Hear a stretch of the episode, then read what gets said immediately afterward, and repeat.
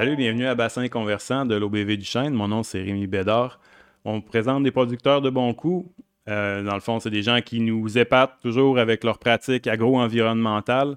Aujourd'hui, pour en discuter, on a Denis Maltais du Verger de Tilly qui est avec nous. Denis, merci d'être venu. Bonjour Rémi, merci de m'avoir accueilli.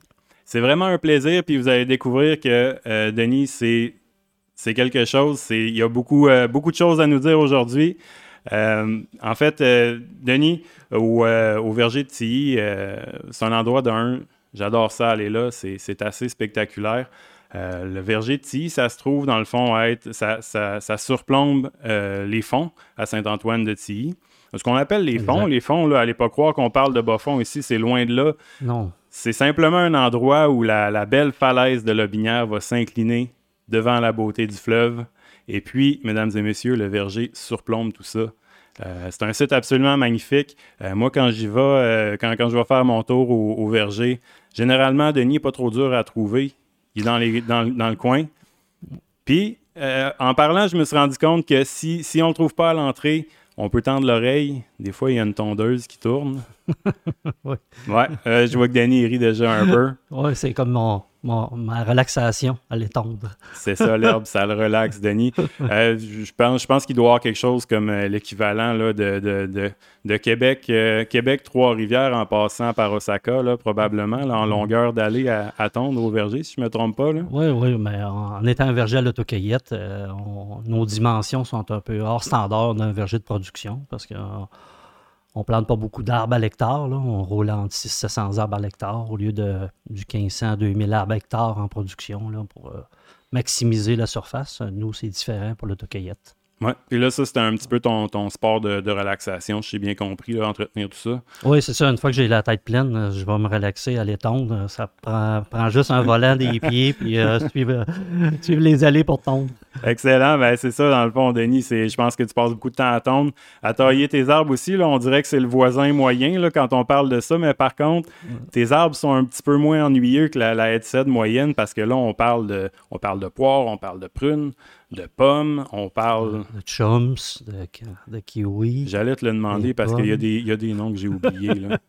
Il y a tellement Ouais, des Maurus alba, on a aussi des bleuets, des framboises, des camerises. Euh, si on parle même du Maurus alba, moi, c'en est un qui m'a accroché. Là. Ouais. Ça, c'est un arbre dans lequel pousse. Qu'est-ce qui, qu'est-ce qui pousse dans ben, C'est des murs, c'est des murs, mais ouais. des petits, des murs. Euh, c'est pas une ronce. On va parler d'un arbre fruitier. Le Maurus alba vient euh, du coin de la Chine. C'est un gros arbre qui vient 25 pieds de diamètre, il va produire 300 livres de murs. J'ai de la blanche, de la rosée et, euh, et de la foncée. C'est ça. Déjà, on rentre à plein, euh, on rentre les deux pieds là-dedans. Le, le, le, verger de Tilly, c'est.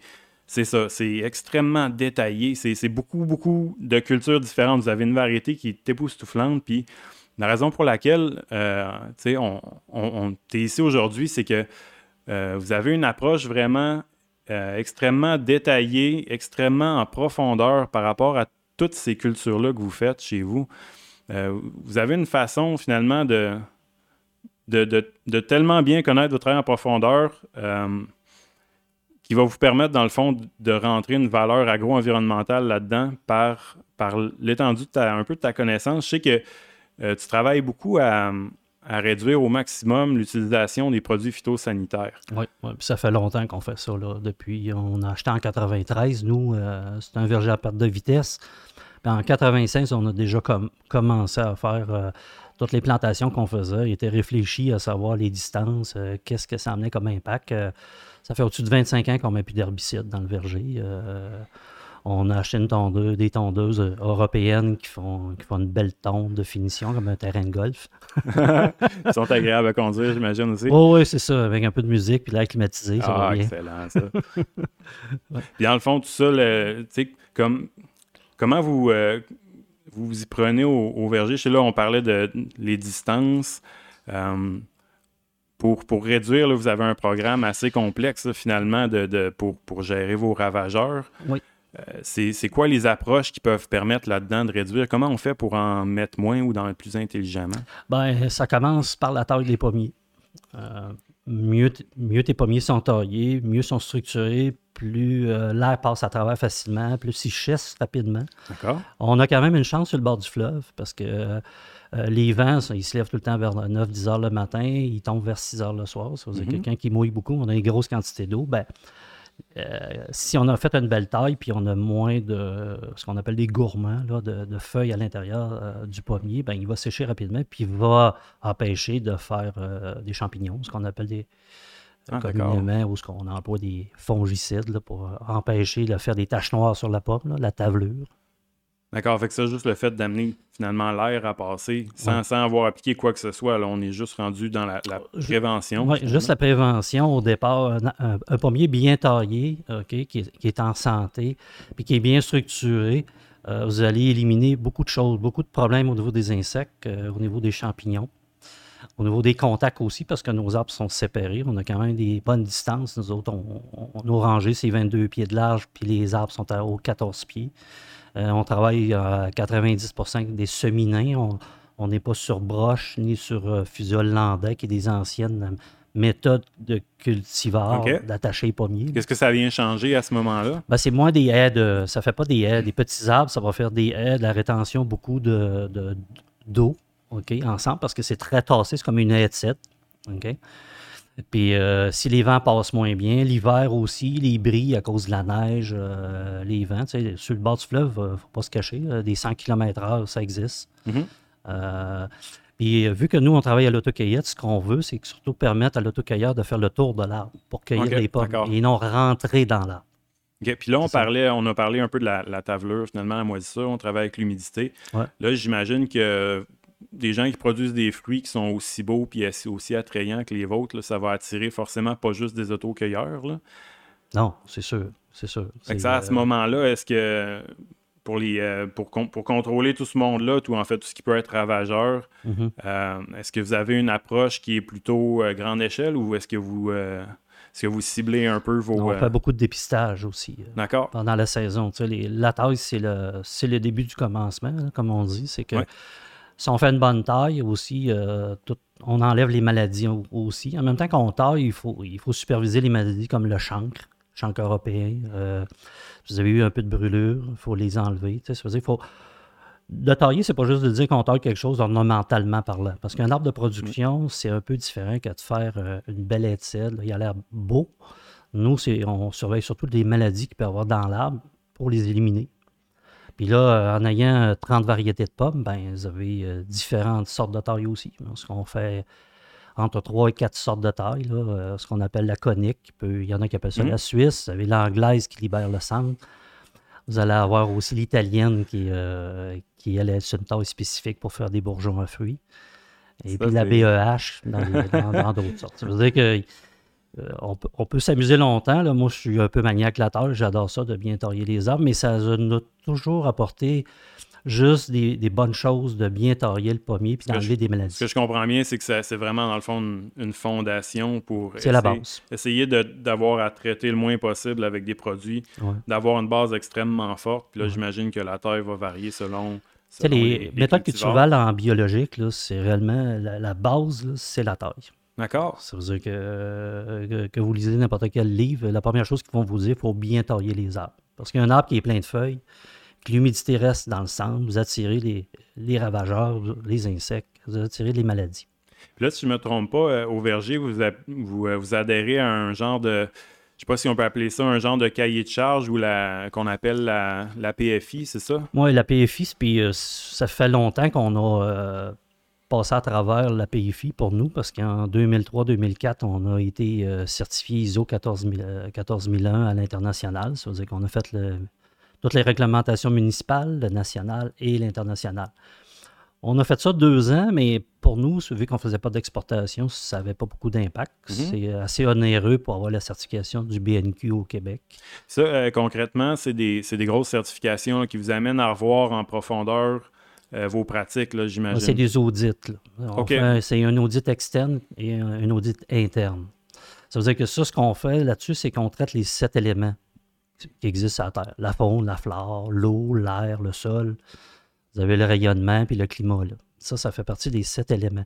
Et tout ça, c'est autant les équipements, autant les arbres, autant tous vos déchets de récupération. Comment est-ce que vous les traitez? Là? Mettons qu'on parlerait concrètement des éléments que ça vous a apporté à, mettre sur pied là, ces sept ces sept éléments-là, qu'est-ce, que, qu'est-ce que vous avez changé? Ça a été quoi les nouveaux équipements, les méthodes qui ont été mises en place? Ben, des équipements au niveau énergétique, là, juste les tracteurs, la certification des, équipements européens que j'ai, pulvérisateur européen avec un, lavement interne, on ne perd pas de produit, euh, c'est euh, très précis les quantités, quand on mesure, c'est précis. Là, c'est pas sur la règle du pouce. Ça permet d'enlever les, dérives, dans le fond, peut-être d'envoyer moins dans le vent un peu. C'est ça. Nous, on a une grosse tour environnementale euh, de 10 pieds de haut là, qui, fait que ce qu'on projette, c'est le même effet que quelqu'un va peinturer un mur avec un, un, un, gun à l'air. OK. Ça veut dire que le but, c'est pas d'en mettre beaucoup. Le but, c'est de mettre la, la quantité besoin, mais à la bonne place. Au bon endroit, au, bon, bon, moment. endroit, au bon moment. C'est ça qui me fascine à chaque fois que, je parle. Puis le premier contact que j'ai eu euh, avec vous euh, au verger, c'était, euh, ben, en fait, c'était ta conjointe Lucie. J'avais été faire un, tour avec elle, puis c'était en hiver même, puis j'avais tout le détail de tel moment de l'année exactement. On va aller faire un dépistage à tel endroit. On va envoyer tel produit, telle dose sur tant d'arbres. Oui. Puis c'est ça qui se passe. Ah on ne passe pas avec un avion au-dessus du verger là, pour, euh, pour tout arroser. Là. Non, non, non, non. Il va par parcelle, puis il va même par euh, aussi par euh, les variétés, genre les variétés d'été. Ceux qui connaissent les Melba, il y, a, des variétés d'été. Puis après ça, les variétés d'hiver. On appelle ça les hâtifs et les tardifs. Oui. Un hâtif est plus sensible à toutes les maladies, tandis qu'un tardif va être un peu moins sensible. Quand on réussit bien nos hâtifs, puis qu'on a mis le minimum des besoins qu'on avait, ça vaut pas la peine d'aller faire le tour des autres arbres. Euh, c'est sûr que on, sait qu'on a fait une belle job. Vous avez des, témoins finalement un peu en avant qui vous, qui vous permettent là, de, faire la prévision météo là, pour les. Euh, ben, il y a des variétés beaucoup plus sensibles. Hein. C'est un peu comme dans la vigne. Hein. Dans la vigne, ils mettent des rosiers en avant d'une vigne, des rangs de vignes. Euh, moi, je suis allé en ah. Italie, puis les autres, ce qu'ils font, c'est que ce rosier-là est plus sensible quand la maladie arrive pour dire ben, avant la vigne. Ça c'est un peu le canari dans la mine, là, finalement. C'est ça, exactement. Ils voient que la plante, ce, rosier-là est en train de dépérir. Ils savent que la maladie vient, vient d'arriver. Là, ils vont faire un dépistage et ils vont appliquer un produit pour s'assurer de ne pas perdre la récolte. Fait que chez, vous, dans le fond, le, le, ce, fameux rosier-là ou le canari, c'est vos variétés hâtives, si je comprends bien. Oui, exact. Qui sont très sensibles, qu'on a encore parce qu'on a des arbres de 80 ans, là, genre les Melba qui ont 80 ans, qui étaient, c'est des super bonnes pommes. Mais sauf que euh, avec le temps, je veux dire, euh, les ravageurs, euh, ils ont ils ont, ils ont, changé d'état, puis ils se sont adaptés, puis tout, c'est un peu comme dans la nature. Hein, quand ça fait 80 ans que cet arbre-là, il, il, se fait attaquer, c'est sûr qu'il devient de plus en plus sensible à, à, tout ce qui se présente alentour de lui c'est un concept qui est super intéressant. En fait, c'est, c'est pas quelque chose dont on entend parler. C'est, c'est pas évident le fait que ces, plans-là puissent servir à ça. Euh, je voudrais aller aussi sur, euh, sur le verger lui-même. Là, on a parlé euh, des pratiques. on, on en étend le moins possible. Localisé, c'est carrément. moi, je dis c'est de la précision chirurgicale. Chez vous, carrément, c'est vraiment. Ouais, je pense que ça va avec le gars aussi. Là, qui Ça va avec le gars. On a, est minutieux, puis que des fois même, il tire un peu sur l'élastique, mais ça fait partie du personnage. Ouais, Ouais, mais c'est ça, on n'est jamais à court de conversation. Quand on, quand on ah. passe chez vous, il se passe toujours quelque chose au moment où on est là. Puis il y a toujours. Moi, j'apprends à chaque fois, c'est sans fin cette histoire-là. Mais genre souvent avec des amis agronomes, puis ils me disent tout le temps que je leur pose des bonnes questions parce qu'il faut qu'ils aillent fouiller pour avoir la réponse. Alors, fait ouvrir leur livre, ils retournent dans, leur livre d'école un arrive, peu. Ça arrive, oui. Puis on pourrait continuer là-dessus. Euh, il y a l'aménagement du verger aussi qui a, qui, a qui, qui, qui a vraiment une belle valeur agro-environnementale. En fait, du point de vue de l'anecdote, le, verger de Tilly, il y a un inventaire d'oiseaux qui se fait à chaque année euh, dans votre coin, euh, dont je prends part moi-même. et puis, ce, en fait, le, verger de Tilly se trouve à être un, être un, site qu'on aime beaucoup visiter pour aller trouver les oiseaux. C'est un inventaire d'hiver, les oiseaux sont plus rares. Souvent, on en trouve chez vous. Ça donne un indice un peu sur ce qui se passe, l'aménagement des, lieux. Une chose qui, qui accroche, on parle de de haies brise-vent, euh, souvent en agriculture, qui sont bon, des, des, haies qui vont servir à réduire euh, le vent, la dérive des, mhm. produits phytosanitaires, des choses comme ça. chez vous, c'est un autre.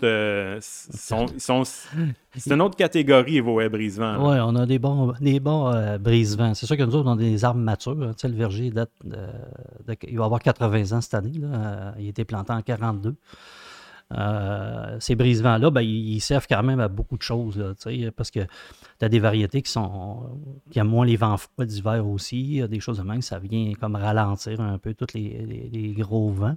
L'autre affaire, c'est que ça donne la place aux prédateurs de nicher quand on reçoit des ravageurs dans le verger. Euh, on fait, il y a la section nichoir aussi qu'on traite aussi avec un de mes amis, euh, Sylvain. Puis euh, aussi pour euh, la nuit, ben, ceux qui aiment moins les chauves-souris, mais des, euh, des, niches à chauves-souris, c'est qu'au niveau d'un verger, les insectes le soir, là, je peux vous dire qu'une livre ou deux par chauve-souris, ça, ça, fait un autre ménage. c'est ça. C'est vraiment, en fait, ça, ça devient un habitat. on a les oiseaux aussi. C'est souvent, je pense qu'il y a beaucoup de nids de rondelles. On parle d'oiseaux encore qui, euh, capturent des insectes volants.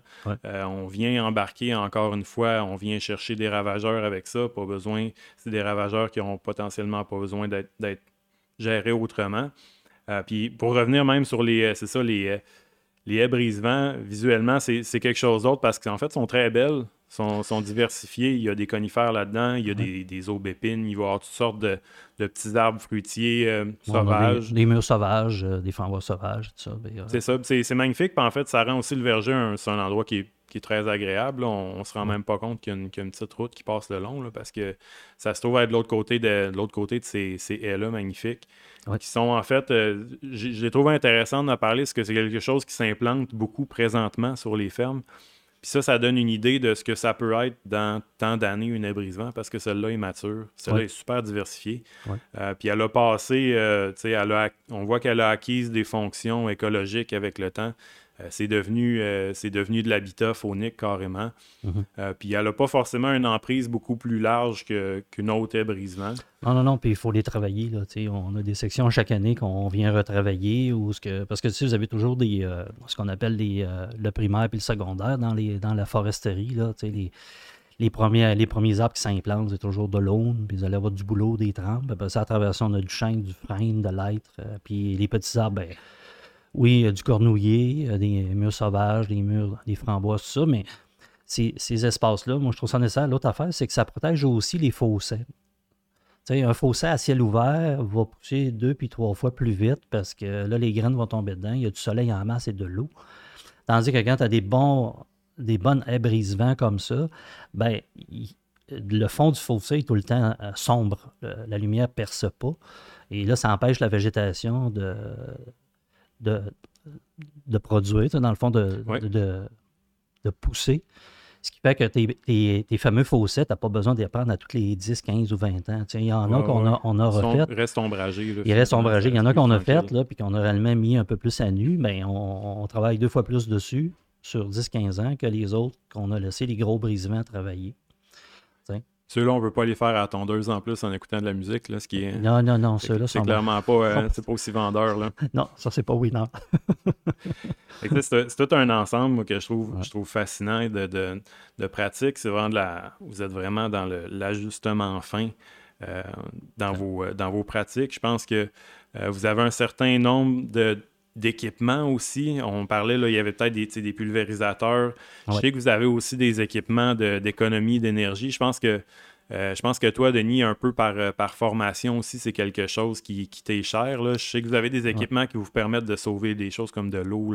Oui, oui, c'est ça. Mais si on parle des équipements agricoles, les tondeuses et tout ça, même on, est, on avait des sécateurs avant euh, pneumatiques avec un compresseur au pétrole, à gaz. Là, on est tout rendu avec des sécateurs électriques à haut rendement. Après ça, au niveau des, environnements, ben chaque, chose qu'on a mis en place, des projets, puis tout ça, qui était possible, mais ben, on mettait des, euh, des projets euh, énergétiques, puis aussi agro-environnemental, genre euh, des réservoirs d'eau pluviale, de la géothermie, panneaux solaires. ça, on mmh. travaille beaucoup dans ce côté-là parce que c'est deux côtés qui sont payants. autant au niveau environnemental qu'énergétique. Excellent. En fait, euh, j'avais un, moment de réflexion à tout ça. Euh, c'est juste vraiment, euh, vraiment beaucoup de choses. sinon, je suis un, peu curieux, tout ça. on, on, parlait, je parlais un peu de peut-être ton, ton champ d'études. je suis curieux de savoir, en fait, je sais que les deux, vous arrivez d'un domaine qui n'est pas euh, typiquement agricole. Non, on n'est pas, des, on n'est pas des, des enfants d'agriculteurs, ni un ni l'autre. C'est ça, exactement. Qu'est-ce qui vous a amené à, d'un, à aller faire, aller ouvrir un verger, à aller, aller vers tout ça euh, dans un premier temps, puis qu'est-ce qui vous a amené aussi à, en faire ce que c'est présentement? C'est, quoi qui, qui, vous a poussé dans ces... Euh... Ben, euh, moi, je viens de quand même de la campagne. Je, suis un, gars du Saguenay. Euh, j'ai toujours travaillé avec mes amis. En étant en campagne, euh, travailler dans les vaches laitières, faire les foins, on connaissait ça, tout ça. c'est toujours un côté que j'ai adoré, travailler en horticulture, voir pousser quelque chose, parce que c'est très valorisant. Hein? Tu pars d'une fleur, tu finis avec une pomme qui a 3-4 pouces de diamètre à la fin de la saison. Elle est belle, les gens l'apprécient c'est quelque chose de très valorisant de, faire de la production, euh, l'autocueillette.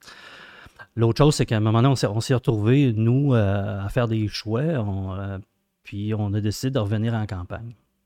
Et là, c'est là qu'on a décidé de dire ben, dans quelle culture, puis qu'est-ce qui nous intéressait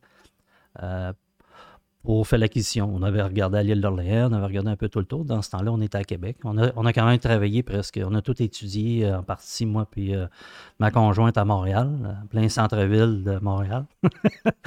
je peux vous dire que... Ça a changé de décor pas mal. Ouais, pas, non, non, je suis pas un gars de béton. puis c'est ça, on est revenu à Québec, puis après ça, on cherchait justement quelque chose de, à investir, d'avoir du plaisir, puis aussi de, de, revenir en campagne, ce qui nous a permis en faisant l'acquisition du verger, ben, c'est de, de, pouvoir acquérir une terre agricole puis commencer là-dedans. Mais euh, en n'ayant aucun faux pli, comme j'ai toujours dit, parce que ce n'était pas nos connaissances de base. On est, on est loin de, de l'agriculture. On n'avait on aucune étude là-dedans, ni un ni l'autre. On a appris à s'accompagner des bonnes personnes. Moi, on m'a toujours dit, euh, si tu veux faire euh, de l'argent, tu vas aller chercher le gars qui sait comment faire de l'argent. Si tu veux faire telle affaire, tu vas aller chercher les meilleurs là-dedans. Ça veut dire que je suis allé chercher les consultants ou ce qui était les, kingpins là-dedans pour faire mes fonctions. J'ai engagé des, des émondeurs, des tailleurs émondeurs professionnels aussi pour m'aider j'ai appris. Je suis autodidacte aussi. Il faut dire que je lis beaucoup, très autodidacte. Mhm. Mais tout le, volet, on a toujours voulu vivre en campagne puis élever nos enfants en campagne. C'était réellement. Euh, ça faisait partie de notre, euh, notre plan de vie. Là, je comprends bien. Là, j'ai l'impression, la lecture que j'ai un peu de toi, Denis, là, je, pense que tout le côté agro-environnemental, toute, toute cette innovation-là, toutes cette, cette, euh, ces interventions précises-là, est-ce que ça se pourrait que ça soit simplement parce que ça rajoutait aussi une couche de défi là-dedans? Ça, je veux dire, forcément, c'est beaucoup d'apprentissage, tout ça? Oui, oui, oui, c'est sûr. C'est un challenge de dire euh, je me lance là-dedans. Puis, euh, tu sais, je ne dirais pas que. Oui, à ce temps, j'ai beaucoup de cheveux gris, mais euh, ça fait des cheveux gris. Tu sais, ben, tu te lances dans l'inconnu quand tu ne sais pas tes étapes, comment ça fonctionne, puis tout ça au complet. Mais, tu sais, je veux dire, à quelque part, c'est que tu apprends des choses, puis dans ce domaine que j'étais très technique, il faut, comprendre que euh, dans les arbres fruitiers, puis les petits fruits, tout ça, c'est très technique aussi. Ça veut dire que c'est pas. Euh, tu n'arrives pas là avec des euh, pas de connaissances, dans le sens. C'est quand tu as les esprits scientifiques, ma femme et moi, on, on, a pas mal d'esprit scientifique. Ça veut dire que quand tu arrives dans ces domaines-là, oui, OK, on va dire qu'on ne connaît pas, mais on, est capable de réfléchir puis de, de dire qu'est-ce qu'il faudrait faire. Puis au niveau de l'environnement, ça a toujours été. Euh, tu sais, ma femme est dans le milieu médical. Euh, je peux vous dire que quand je prends des décisions, elle, a un œil très rapproché de ce que je vais faire aussi. Un côté vraiment diagnostique, oh euh, analyser les données disponibles. Oh oui, puis pourquoi tu fais ça, puis pourquoi tu fais pas ça, puis euh, euh, elle aussi, on peut dire, elle fait partie des challenges de, où ce que on, est une équipe de travail là-dedans. justement, là, on, parlait un peu du, côté technique de la complexité. Est-ce qu'il y a des, est-ce qu'il y a des exemples dans, en culture, des essais qui ont été faits, qui ont été plus difficiles? Ah oui, ah oui, des fois, je me dis que je suis un peu gaulois.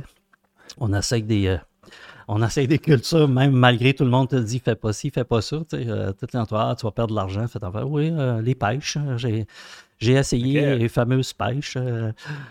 Puis euh, après sept ans de culture, donc je, je pense que j'allais voir à peu près 22 fois par année, là, puis aller Ah. tailler, puis aller prendre soin, puis tout. Mais euh, la septième année, un, un hiver très froid. Fait que là, c'est 7 ans, sept ans de taille, 7 ans de, de- de documentation, Ouais, de, lecture. d'engrais naturel, puis ah ouais, puis on, on- finit avec un bois de chauffage très dispendieux à Euh, la ah. fin. Ouais, c'est ça. 50 pêchés. Ah, 50. On a quand même des, des nombres aussi là, assez, assez élevés pour un essai. Ben, euh, il faut, on n'a pas le choix. Euh, là, on, est, on a essayé les abricotiers, qui est un semi-défi aussi, puis euh, c'est pas facile. Pas facile dans les tailles. Surtout que je les travaille pas en arbuste, je les travaille en tige, D'accord. à cause qu'on est à Québec avec la neige. Mais par contre, là, on a un bel essai aussi. Là. On a quelque chose qu'on entend parler chez vous, là, puis qui est assez, qui attire beaucoup de regards. Je sais pas si tu pourrais nous en parler. Les, euh, nos, euh, nos fameux kiwis rustiques. Parce que ça, c'est assez Ouais. incroyable. là. Euh, je Il y a probablement des gens qui vont l'apprendre. On peut se on peut se procurer Ouais. des kiwis chez vous. Oui, oui, littéralement. oui. On, on a, ça va faire la, 9 ans qu'on a la culture de kiwi. On a fait un banc d'essai. On est parti avec un 100 plants. Sur les 100 plants, on a deux espèces qu'on cultive parce qu'il faut comprendre qu'il y a cinq espèces dans le kiwi.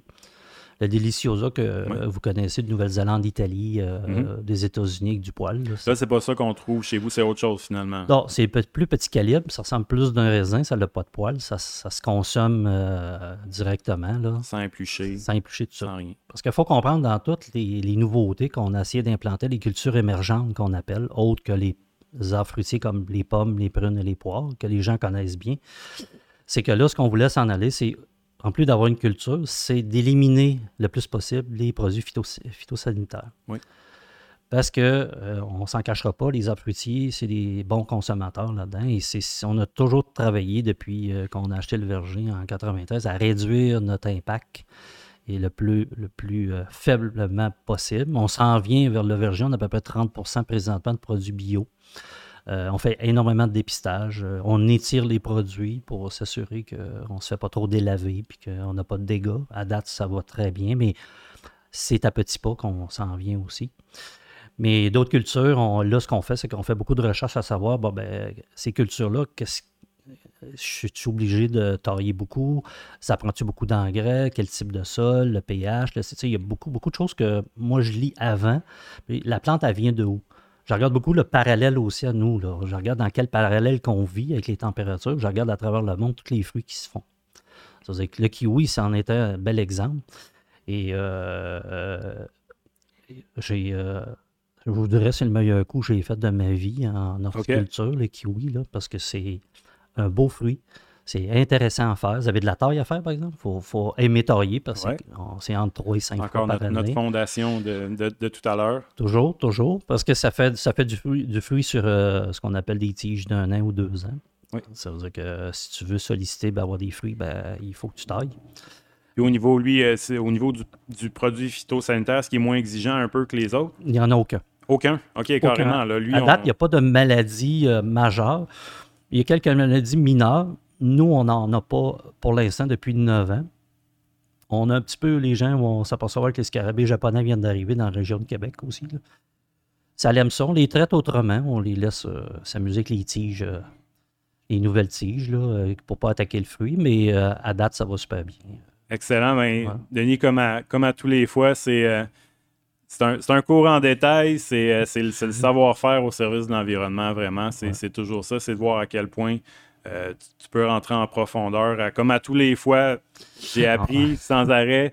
J'ai- ouvert mes oreilles. Euh, C'était absolument fascinant. J'aimerais savoir aussi euh, si on veut vous trouver vous-même. En fait, si on veut, on- si on veut te trouver toi-même, on connaît le truc de la tondeuse. Mais Ouais. Si on veut trouver le verger, si on veut vous suivre sur Internet, avez-vous des endroits où on peut, où on peut faire ça?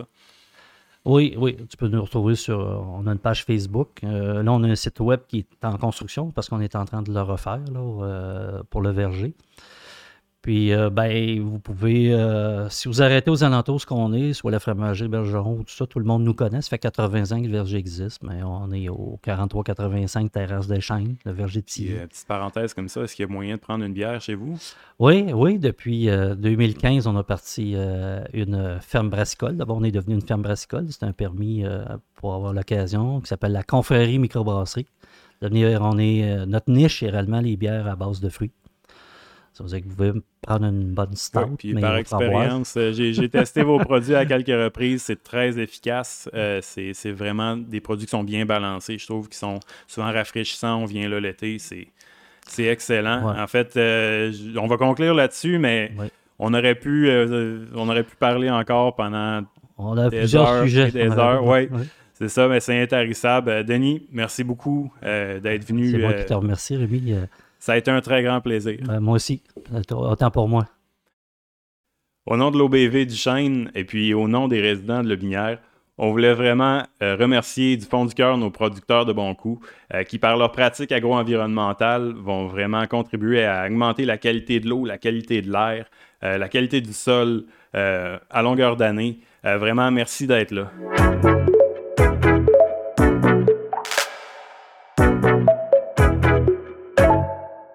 Le balado Bassin Conversant est une initiative de l'organisme de bassin versant de la zone du Chêne.